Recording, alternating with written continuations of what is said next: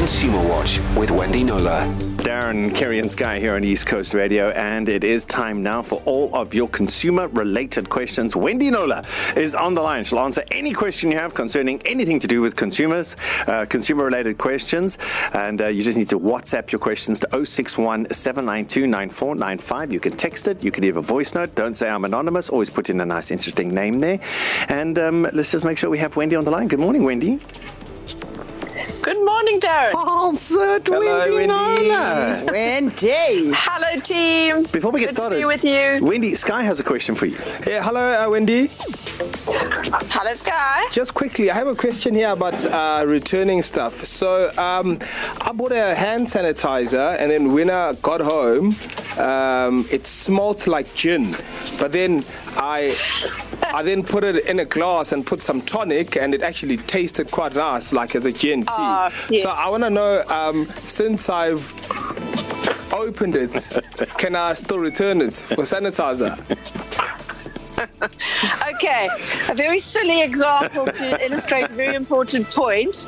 Um, so, if you buy something in the normal way from a shop and it's defective in some way, now in your case, smelling like gin, that would be that's quite subjective. Um, It's effective. You, you're only. if you could prove that it didn't contain 70% alcohol or whatever it claimed to, to, to contain, and that's another story we've done on the show, then absolutely you could get your money back whether you know you've used it or not. Okay. If, Okay. however, there's nothing wrong with it, they don't have to take it back. They might want to because it's gosh, I'm lala, but uh, there's no legal compulsion for them Sky to just wants take a it back. I hope refill. that- W- Wendy, he doesn't get to send it back. If he didn't pick up the signal when they gave him the sanitizer with a six pack of tonic water, then it's his own damn fault. All right, we're gonna, Yes, and he's dealing with illegal merchants as well. we're going to uh, move on, Wendy. We have on the line for you Eugen Govender. Eugen has a question about an electricity bill. Eugen, welcome to the show. Hi, hi, how are you doing, Kay? Good, thank you. Welcome to the show. Your question for Wendy. Great, how's it, Wendy? How are you doing? Hi again. Good, thanks. Go ahead with your question. Okay, Wendy, basically, I received uh, my uh, electricity bill or, or, or my light and water bill uh, last month, and, and it gave me a bit of a, a shock. It came to around about 25K. Yo. Now, my, my question is, obviously, I've, I've owned my property over the past five years, and I've been paying an average uh, of around about 2,500 to 3,000 rand per month, lights, water, which I was lights, water, and rates. Um, so when we received this bill, I took it to the department, and I said to them, guys, what's going on here?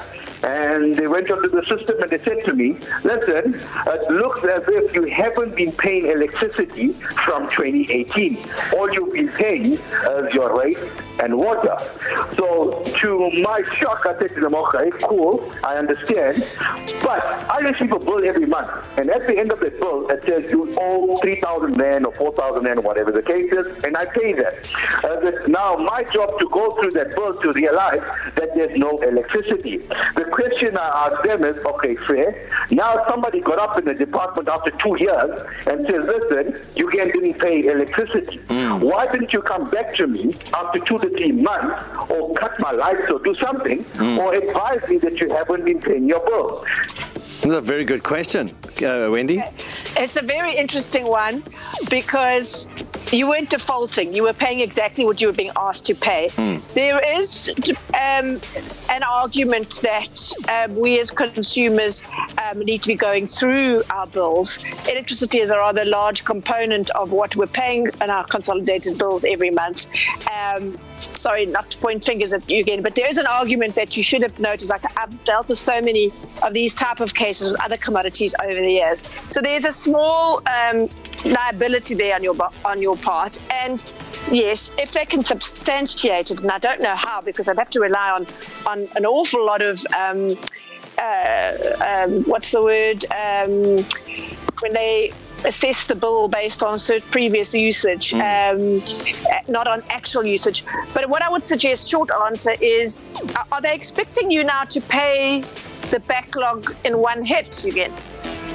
Well, that's the problem because we've been to the department. Now, we've been pushed from pillar to post because now, obviously, of COVID, now we, we stay in the Chatsworth area. Uh, we've been to the Chatsworth uh, electricity department and they're now closed down because someone's got COVID. So they sent us to the Durban area. Durban area says, we can't assist you. You need to go to Chatsworth. And then we eventually okay. got a hold of you, Sorry, I, am just mindful of having to go to, yes. to headlines. I want to just tell you that um, you must, you definitely have a case to negotiate a paying off situation. Yeah. For you to have to pay it in one lump sum, sum or get cut off is not reasonable. Yep. Um, if you need help with that, please email me and I will send an email to the municipality's uh, media department to get that sorted out. But bottom line, you shouldn't have to find yeah. 25 You should be able to come. No, they, okay. they, they, they, will work out terms for you. You can email Wendy. Go, go to her Facebook, Wendy Knowler Consumer. There's a mail option there, and she'll look out for you, uh, you again there. We have all of your questions uh, will be asked and answered uh, right here, the consumer related questions. Just WhatsApp your questions to 061 792 9495. It's a uh, Dua Lipa, Break My Heart, 20 to 9 with Darren Keri and Sky here on East Coast Radio. It's, uh, Wendy Knowler with us the whole day. All of your consumer related questions answered right now. If you have any questions, you can WhatsApp them to 061 792 9495. We can even call you back if you like. We have Helga on the line. Helga, what's your question for Wendy? Good morning. Um, Wendy, basically, I would just like to know, I was given notice, uh, I, live in a complex, was used to, and I was given notice for the end of May as the unit that I was living in had been sold. Now, due to lockdown, we yeah. couldn't leave immediately, so uh, I continued to pay my rent to the developer. Obviously, the, the deed office wasn't open and the transfer, excuse me, transfer hadn't mm. gone through. Um, so I, I kept my rent up to date. We have left at the end of, of July now. We've just moved into our new place. I just want to find out that uh, the purchaser actually paid an additional 10,000 rand to have the unit taken care of and for the all the rest. Do they have any reason to hold my deposit? No, they can, a deposit is there to pay for, well, if you abscond and didn't pay your rent, that didn't happen, or if you cause any damages beyond uh, fair wear and tear in the unit.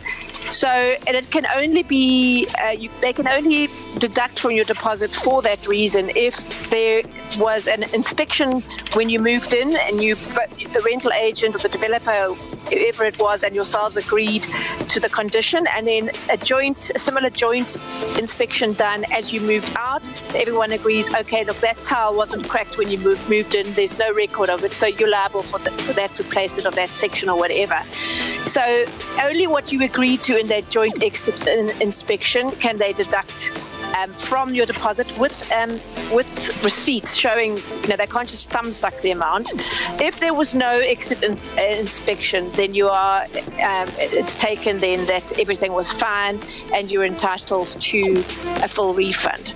Um, but it seems like if the new person moved in has fixed anything anyway, they can't profiteer out of it. So there's nothing that needs to be fixed for whatever reason.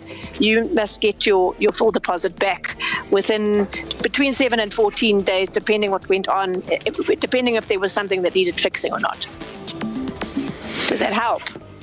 Very, very much so. Thank you. All right. So I'm glad that one was cleared up for you, Helga.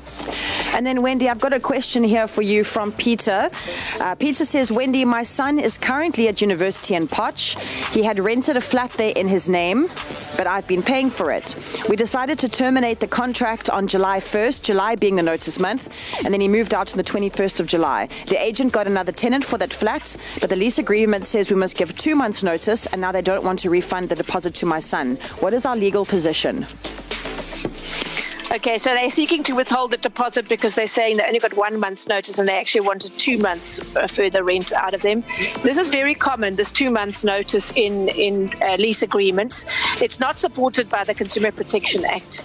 Uh, fixed term agreement, section 14, which says that a tenant can leave uh, with 20 business days notice, essentially a month's notice. If that's at the end of the lease, which it was in this case, there can be no penalty unless, as we discussed as the previous mm. caller, you know, there's damages to the flat or whatever. But um, certainly to force somebody to give two months' notice um, when their lease is up is um, absolutely not supported in law. So I would certainly um, advise Peter to take that up. If you leave, I have to say, within before your lease is up, they can you can be made to, to pay a cancellation penalty as, as long as it's because obviously they were they now have to incur new costs to get a, to get a tenant in when they were banking on you being there for the full year or whatever it was. So, so but you can as a tenant leave at any time with uh, with just a month's notice. But as I say, if it's an early lease, early you, you're cancelling your lease early, then then you must be prepared to pay some penalties. All right, I hope that answers your uh, question there, Peter. Um, uh,